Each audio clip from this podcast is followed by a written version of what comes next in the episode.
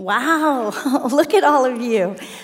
It's great to see you. Thank you so much for being here. Uh, it is a joy and a privilege for me to be here with you this morning, studying God's Word together today. Thank you so much for coming. Thank you so much for being a part of this Bible study, starting off this new semester studying God's Word. I just love it. I love coming this first day. I love thinking about studying God's Word this semester with all of you.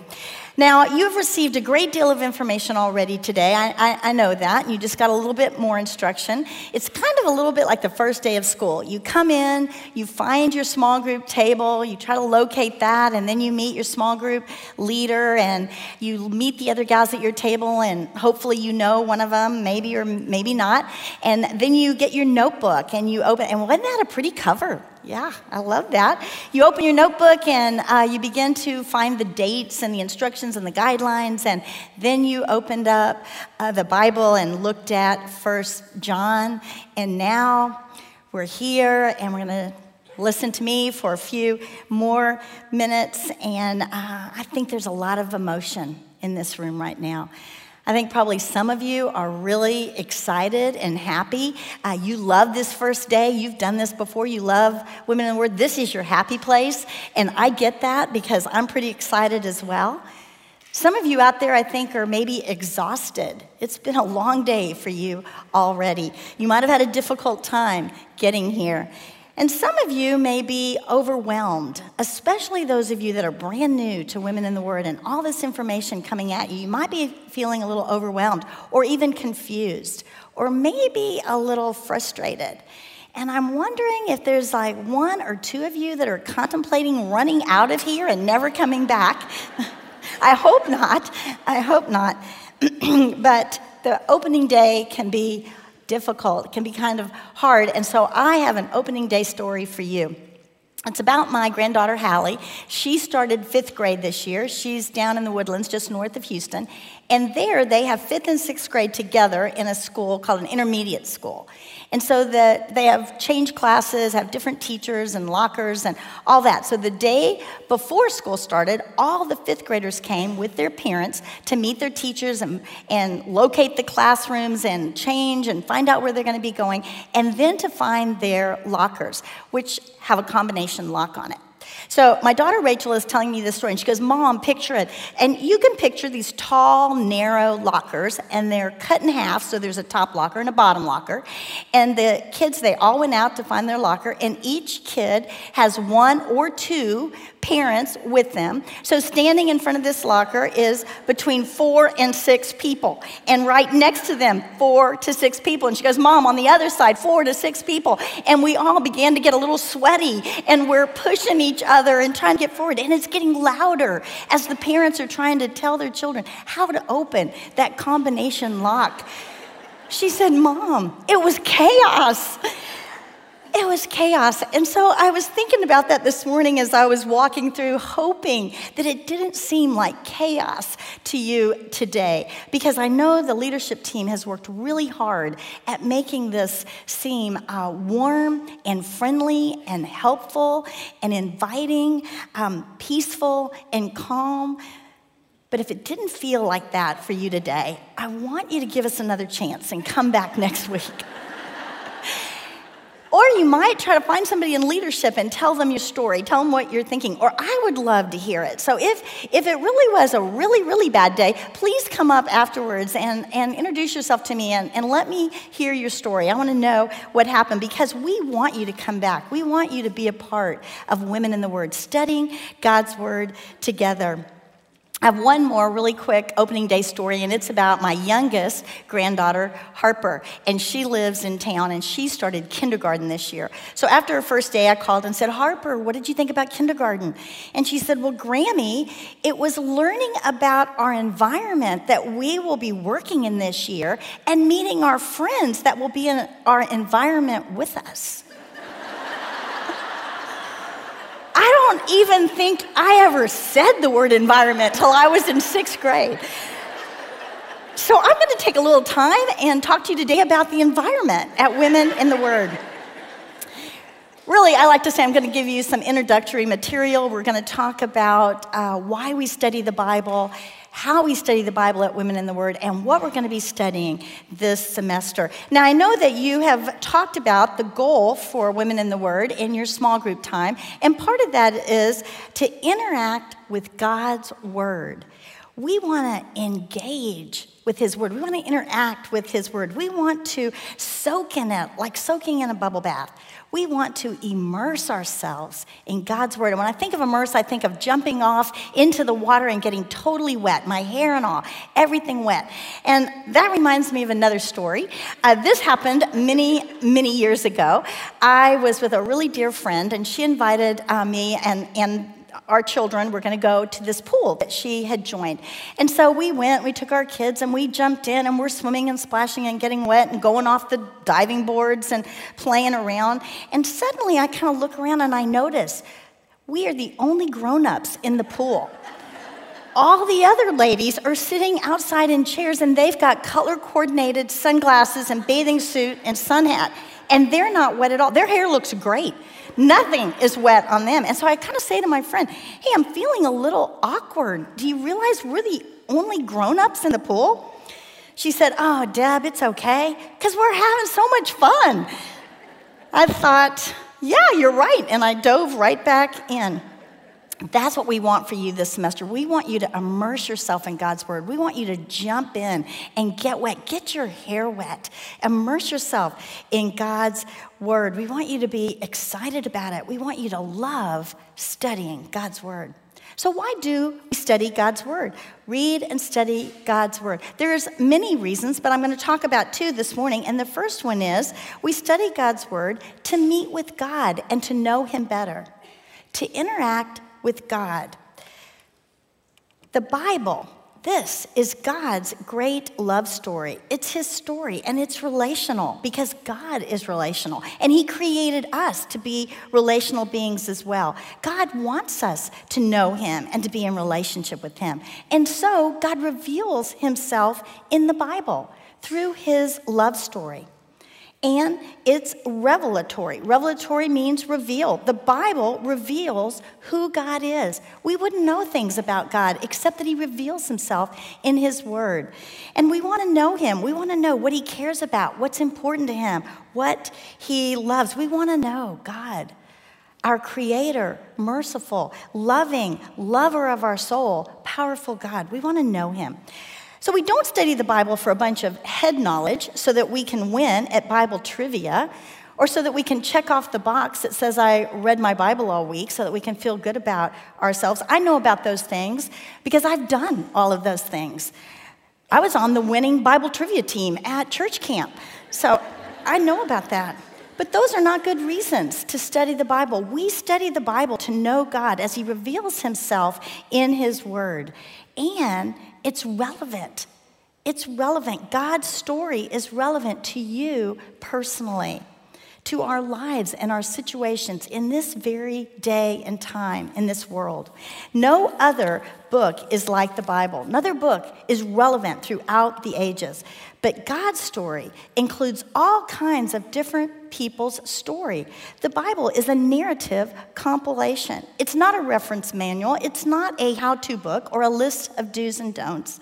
It is a story in which we participate. We, each one of us, are part of God's story.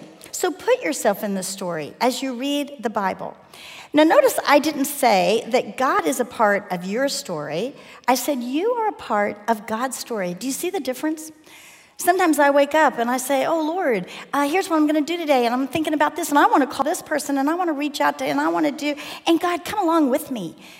And before I know it, I've made all these plans. And, and suddenly I hear the voice of God saying to me, Deb, Deb, it's my story. It's much bigger than you. It's all of this from the past, the present, and the future. I want you to be a part of my plan, part of my story. Now, it's okay to tell God, here's what I'm thinking, here's what I'd like to do, here's it's okay, but it's that perspective that God is big, and we want to be part of his story. We want to be part of his plan. It's kind of like Job uh, when he was listening in, uh, to God reveal himself chapters 38 through 41 in Job. They are awesome. And after he had revealed himself, Job responds to God with these words. And it's on your extra verse sheet that you have there. It's Job 42 5. And Job says to the Lord, I had heard of you by the hearing of the ear, but now my eye sees you. We want to see God as He reveals Himself to us through His Word. So we study the Bible to meet with God and to know God. And as we immerse ourselves into His Word, our relationship with God grows deeper and more authentic, more intimate. We know what's important to God. We know what He loves and what He cares about. And we begin to love and care about those things too. And so our choices are different. We um, live life a little differently. We are changed. And that is the second reason we study the Word of God because the Bible radically changes people's life. The Bible, studying it, changes us. As we immerse ourselves in His story, we find ourselves changed. Paul said to Timothy in his second uh, letter to Timothy 3:16, he says all scripture is breathed out by God that's very important to know. And prop- profitable for teaching, for reproof, for correction, and for training in righteousness, that the man of God may be complete. We are changed, we're made complete, equipped for every good work. The Bible radically changes people's lives, not just our habits, but our heart and our hopes and our thinking and our lives. Other religions, other philosophies, or books may change our habits, but only the Bible changes us from the inside out. And that's because of the gospel, the gospel message, the good news message that Jesus, God the Son, came to earth to provide a way for each of us as broken, rebellious, wrongdoing people, provide a way for us to have new life. Jesus paid the penalty of our messy, sinful lives by shedding his blood on the cross, dying, and then resurrecting on the third day as he overcame death. Jesus came down to us. God descended to us. He came down to us, coming for you and me. It's not about working our way to God, it's God coming down for you and me.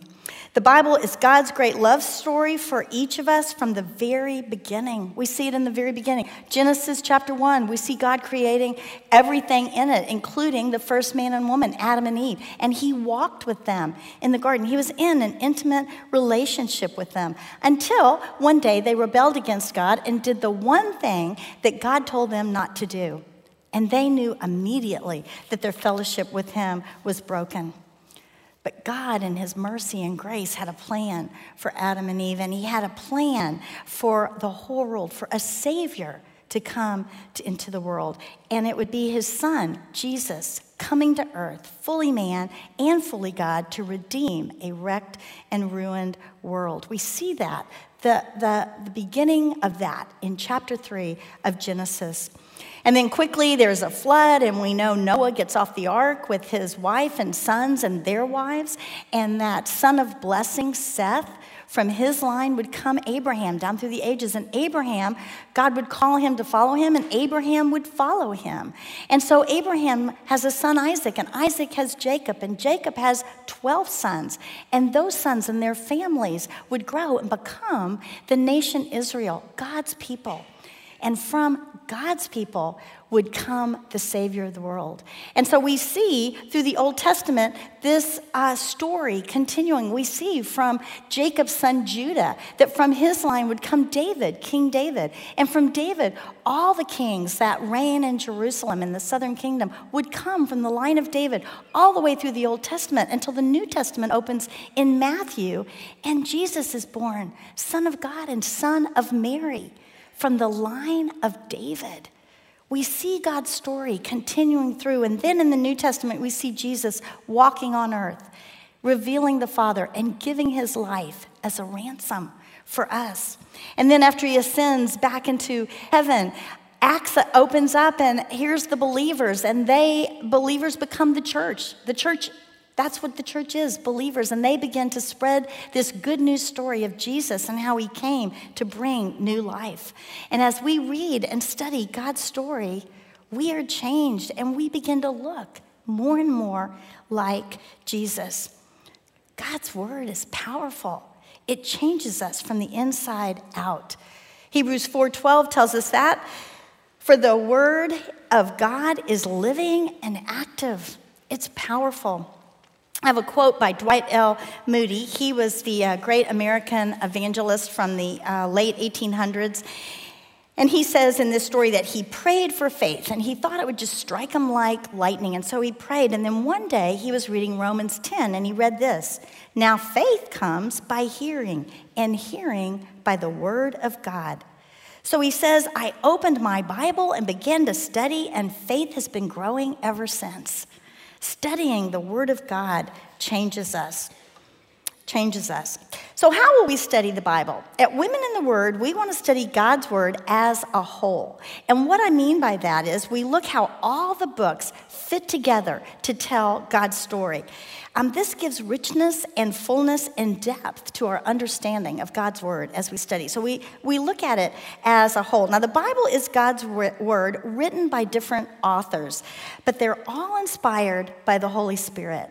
We just saw that in uh, 2 Timothy, and then Peter writes it in his second letter, chapter 1, verse 21. It says, For no prophecy, this is the scriptures, were ever produced by the will of man but men spoke from God as they were carried along by the Holy Spirit. Different authors, but all inspired by the Holy Spirit. So this is God's word, God's very words. And Jesus Christ is at the center of the Bible, and you see Jesus in every book in the Bible, in the Old Testament as well as the New Testament. So, usually at Women in the Word, we study a book from the Old Testament one semester and a book from the New Testament one semester. But this year, we're going to study um, the New Testament both semesters. And that's because if you were here last year, we studied the Old Testament both semesters. So, next year, we're going to get back on track. But um, this year, two New Testament books. Then uh, we're going to study by looking at your study questions. Amy mentioned that. Each week in your notebook are three pages of study questions, and these are designed for you. They're designed for you to spark reflection or thought as you read and study the scripture passages. Maybe these questions will lead you to talk to God. I hope so. You might want to say, Lord, what in the world does this mean? What are you trying to tell me here? What is the important truth? What is it that you're trying to say? Maybe you'll talk to God because remember, when you read and study the Bible, you encounter God. You encounter God, you meet with God, you interact with God, and you are changed by the transformative work of the Holy Spirit in your life. So it's not about the right answer, it's about experiencing the Lord. And then we come to Women in the Word and to your small group and discuss the questions and the Bible verses, and you give your thoughts and insights to your small group. And let me just say one more thing about these questions. If there's one question that seems difficult, just skip it. Maybe you'll have time to come back to it later, but if not, just skip it and go on. And also, I want you to know the more time you spend thinking about these questions, pondering the scripture verses, reading them, thinking about them, the more time you give the Holy Spirit to shed light and insight on God's word. The more you immerse yourself, the more understanding you come away with. And then the more you have to share with your small group. Now, let me say to those of you that are maybe new for the first time, maybe you've never studied the Bible before, maybe you've never even opened up the Bible before, that's okay. Don't worry. It doesn't matter how much you've studied the Bible or how little or never you've studied the Bible. When you open it up and begin reading, the Holy Spirit gives you insights and understanding into God's Word. Because remember, God wants to reveal Himself to you through His Word. So don't tell you, sell yourself short. Uh, study, come back with your insights, because you may say the very thing that someone hears in your small group, and it's the most important thing that they're going to hear all day. So come back, share it with your small group. Then we have uh, the teaching time, and one of the uh, gals from the teaching team will share with you the insights that they have gained after extensive study of their scriptures. And I want to tell you their names. We're going to have Vanita Jones, Lynn Kitchens, Misty Denman, Amy Foster, Shelley Davis, and Kate Tokar, part of the teaching team this semester. So let's talk about this semester's study. We're going to look at three short books almost at the end of the New Testament. And they are called 1st, 2nd, and 3rd John. Three letters or epistles, that's the scholarly word for letters, three epistles written by John, the disciple of Jesus. John was one of the 12 apostles of Jesus. Now, I'm not going to say much about him because this coming week, your whole study is going to be about John. We've never done this before, but there's so much to know about him that we're going to take a whole week just to study from the New Testament who John was, how he became a disciple, and how he was changed um, as he was in the presence of Jesus. So, John wrote these three letters late in his life, probably theologians think in the early 90s AD. And so, John was of great age. I love that. He was of great age. He was probably in his 80s. He was, he was elderly. And it seems that he is living in Ephesus right now. It's a wealthy, very busy seaport city on the Mediterranean Sea. And now um, it would be in present day Turkey, but it's just excavated ruins that you can visit. And if you've been there, it's amazing and marvelous. I hope you get a chance someday to see the ruins at Ephesus. But I have a picture. Um, we can put up that map of Ephesus for you geography buffs. I always kind of like to know where we are. So they think he was in Ephesus. Right in the middle of that map, there's a star, and that's Ephesus. That's in Asia Minor. Today, that is present day Turkey. So you can kind of orient yourself. That's Turkey. If you look over to your left, you see Italy. And then if you look down south, you see that little strip on the Mediterranean Sea that is Israel. And you might even see Jerusalem. So that is where Ephesus is. It was a big city. Many people lived there, and they also passed through there because it was a seaport. And so it was a melting pot of cultures and religions. And John is the last disciple of Jesus that is still alive. He's the last living disciple. The rest have all been martyred and gone on to glory. And so when you think about it, Jesus was crucified in the early 30s AD. That was 60 years before this. Even Paul has been dead over 20 years at this time. And I tell you this because it helps us understand the intensity and the passion that we see in John's letters.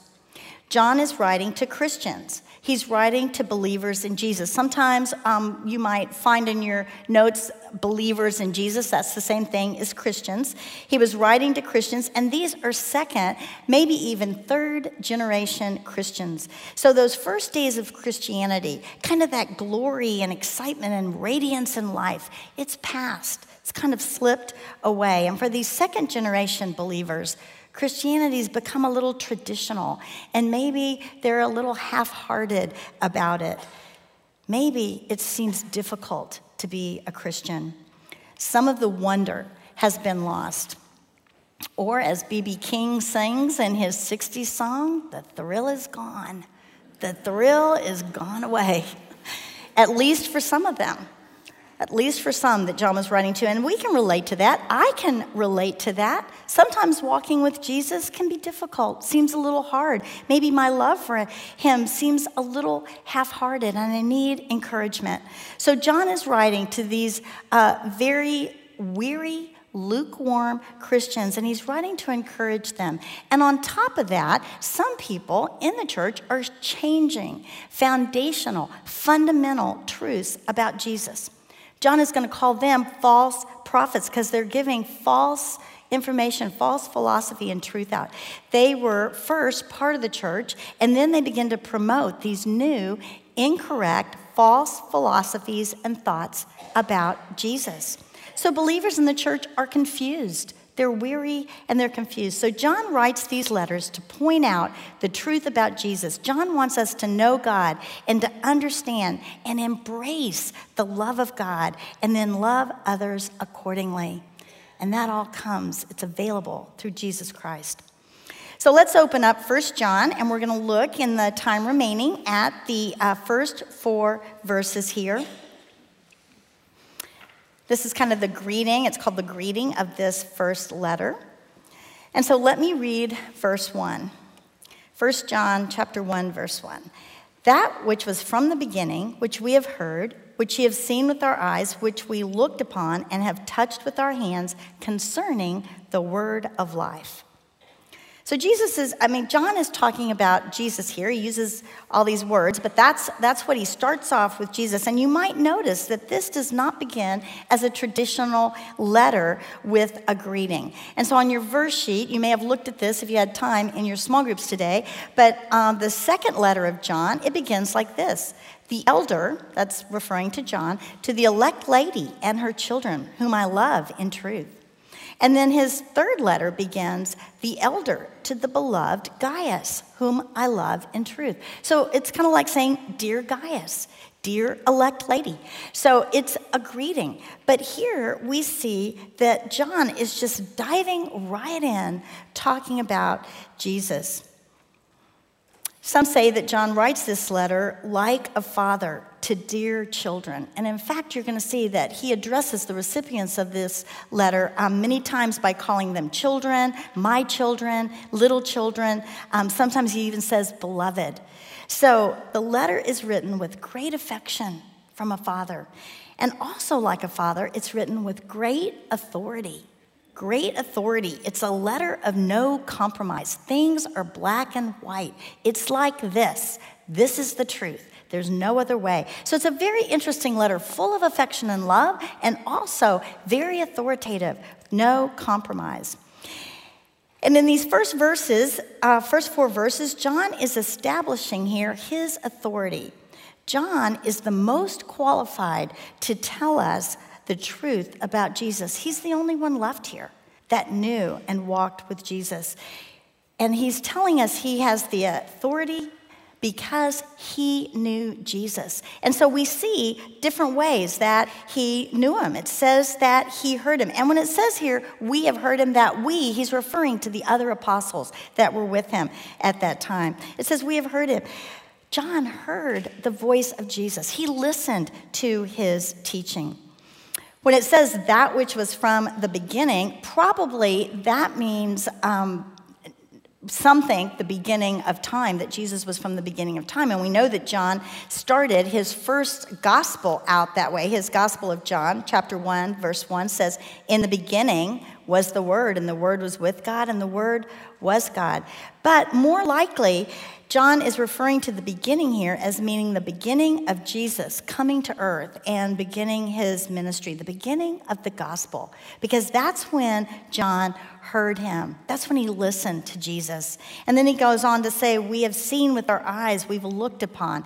Now, those are two different Greek words for see there. The one we have seen with our eyes means to catch sight of, kind of like you catch sight of somebody as they pass by. But to look upon, that is the Greek word that means uh, observe, to look closely, to study. John says, I not only just saw him pass by, I observed him. For three years, John was looking carefully at Jesus, what he did and who he was. John saw his healings. He saw him heal the blind man, he saw the miracles being performed. He saw Jesus turn water into wine. He was there. John looked at him carefully, and then he also tells us, I've touched him. I've leaned up against him. I've hugged him. I've touched him. Jesus was flesh and blood. So not only is John establishing his authority there, he, as somebody who knew Jesus well, He's also telling us that he is totally qualified to tell us the truth about who Jesus is. He's saying, Listen to me, and I will tell you the truth about Jesus. Truth is a word that we're going to see many, many times in the letters of John. He cares a lot about the truth, and he wants them to know the truth so that they can discern the false and then stand against it. There was much false coming at him. And we today need to know the truth so that we can tell the false thoughts that are swirling around us. And we know that. We know there's a lot of that. We, we hear things on TV, we see it on the internet and on Facebook, maybe even acquaintances or friends. They might say something and we're thinking, is that the truth? Is that really right? And we want to know the Word of God so that we know the truth.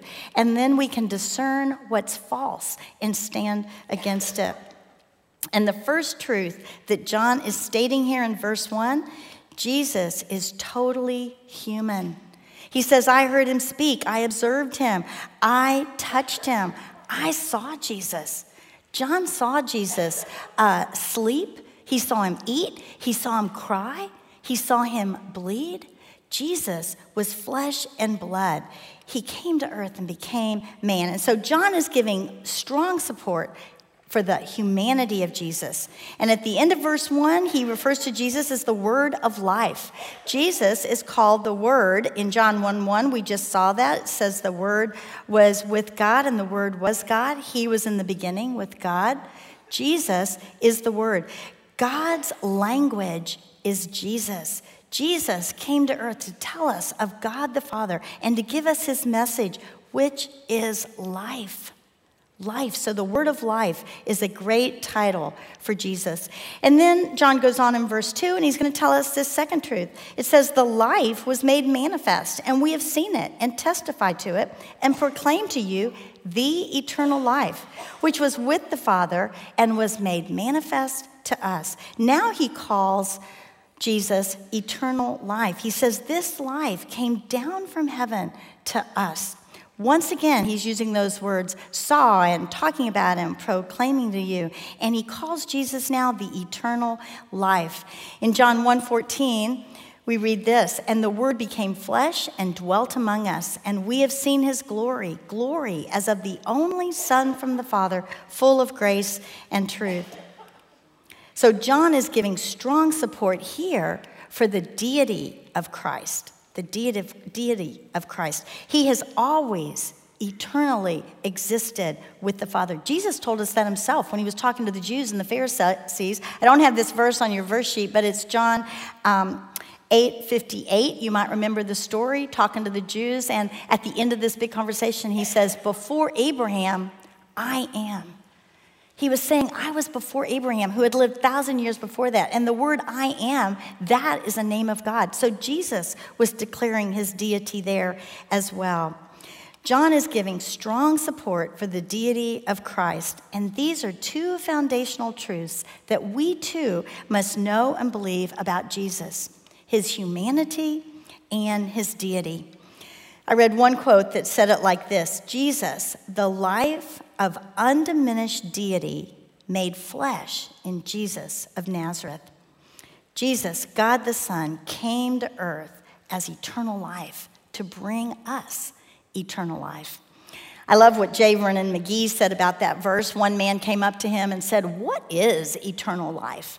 And J. Vernon McGee, he's a was a commentary of, of the Bible, and he's pretty interesting guy. And so he says to this man, Well, in verse 2 here, in 1 John 1, it says Jesus is eternal life. And if you have Jesus, you have eternal life. And I like that because I think that's exactly right. When we trust and believe in Jesus, the eternal life, we have eternal life. And so he tells us that, John 10 10, Jesus says, I came that they may have life and have it abundantly. Jesus is the eternal life.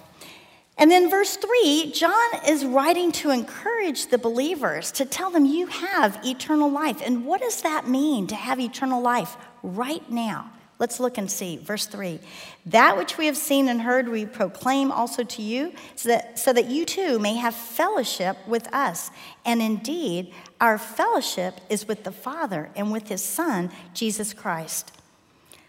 He wants them to know that eternal life means having fellowship with God right now. You can have fellowship right now with God, the Father, and the Son. And so in verse 3, we see the purpose of John's letter. He wants the believers to move towards a greater intimacy with God, to experience eternal life. And so the whole rest of this letter, he's telling us how to be in fellowship with God, how to live life right now as God intended. Fellowship with God is the essence of eternal life. Think about that. Fellowship with God is the essence of eternal life. So, what is fellowship? In the Bible, it's that rich, vibrant concept that speaks to the human need to share life with the giver of life and with other human beings. There's a desire within all of us, whether we realize it or not, to share life with the giver of life. It's the with God life, as it's called. God, throughout the Bible, makes this grace filled promise I will be with you. I will be with you. We see it. We saw it in Genesis 1 when we just talked about Adam and Eve. We saw it when we studied the tabernacle and said, God said, Build me this place so that I might dwell among you. We saw it last year when we studied Numbers and we saw God, Shekinah glory, going in front of them as a pillar of fire or as a cloud during the day as he led the Israelites through the wilderness on their journey. Then this summer, we talked about names of Jesus, and one of the names of Jesus when he came to earth was Emmanuel, and that means God with us. God wants us to be in fellowship with him. Fellowship is an authentic, intimate relationship with God. So, what does fellowship mean right here in this verse 3? That Greek word is koinonia. Some of you, especially those of you that lived through the 70s, we used to say that word, koinonia, a lot. It comes from that Greek adjective common, which means to have something in common. And that's what fellowship is it's a sharing partnership, it's a two sided relationship. There's commitment involved, it's deep and it's intimate. The word companionship comes to my mind. I think I like that word companionship. I think of it as a sweeter, deeper friendship. We can have companionship with God. This is eternal life as God meant it for us. Eternal life is not just when we go on to glory, but it's right now as we fellowship with God. That's how God meant it for us. We might have eternal life, but we're not experiencing it as God intended for us. We're not experiencing the lavish love of God. Lavish, when you look it up in the dictionary, means extravagant, profuse, and generous outpouring. So I love lavish to describe God's love. It's extravagant, it's pouring over us, it's deep and wide and never ending. This summer, I had a chance to be uh, in Oregon at the Pacific coast. I'd never been there before, but as I walked along the ocean several days, I thought about, and we can put up a picture I have. It's not a picture I took, but it's from graphics, but the ocean looked like that. And as I walked along, and I was thinking a lot about this letter, um, First John, and as I saw the ocean and thought, it never ends. As I looked to the right and to the left and out to the horizon, I could not see the end of it. And I thought, this is a great picture of the love of God, of the deep, extravagant, wide, never ending love of God, the lavish love of God. So, John wants us to know God's love so that we can love Him correctly and love others correctly. How often do I mess up loving others? I want to love them well, but sometimes it's hard or it's difficult. I just don't know how. And so John tells us in his letter that to love well, you have to know God correctly. You have to know who He is and His love, and then we can love Him well and love others well. Some other words that you're going to see for fellowship in this letter, maybe you've already seen communion. That's one word that's used there.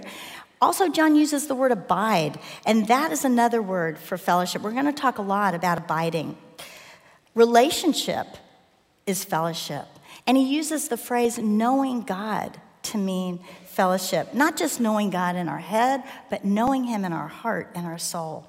And then walking with is another uh, phrase that means fellowship. And I love that one the best because it's a great visual for me. I love to walk. I like to walk with people because it usually involves talking and then you get to know them really well.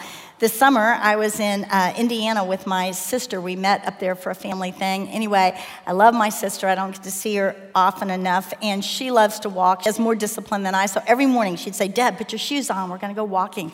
And we walked along and looked at the beautiful trees and flowers and things in Indiana, and then we also talked about our families. And she has a new grandson now, and we talked about Jesus and how walking with Jesus, what's that's meant to us over all these many, many years, walking with the Lord. I love that visual. So, what motivates John to proclaim this truth about Jesus so that they might experience fellowship with God? What motivates him? Let's look at verse 4. And we are writing these things so that our joy may be complete. John is motivated by joy. He wants his joy and our joy to be complete, to be full. Fellowship with God brings us joy. And watching those that we love, those around us, our other brothers and sisters in Christ, watching them fellowship with the Lord brings us joy. John is filled with joy as he watches his children experience the lavish love of God. On your verse sheet, I um, put this verse very well known, John 3:16, because I think it describes God's lavish love. For God so loved the world that he gave his only son that whoever believes in him should not perish but have eternal life. Eternal life, which is fellowship with God right now. So, as we come to a close this morning, I just want to ask you a couple questions. Have you been wanting a deeper, more intimate relationship, companionship, fellowship with God? Or maybe you've been thinking about understanding how to love others better, maybe wanting to love others better. In this world today, it's hard as we try to figure out how to love others well. Or maybe you've been thinking about what is the truth? What is the truth about Jesus? What does the Bible say? What is the truth there? Or maybe you want to experience the lavish generous, pouring down over you, lavish love of God?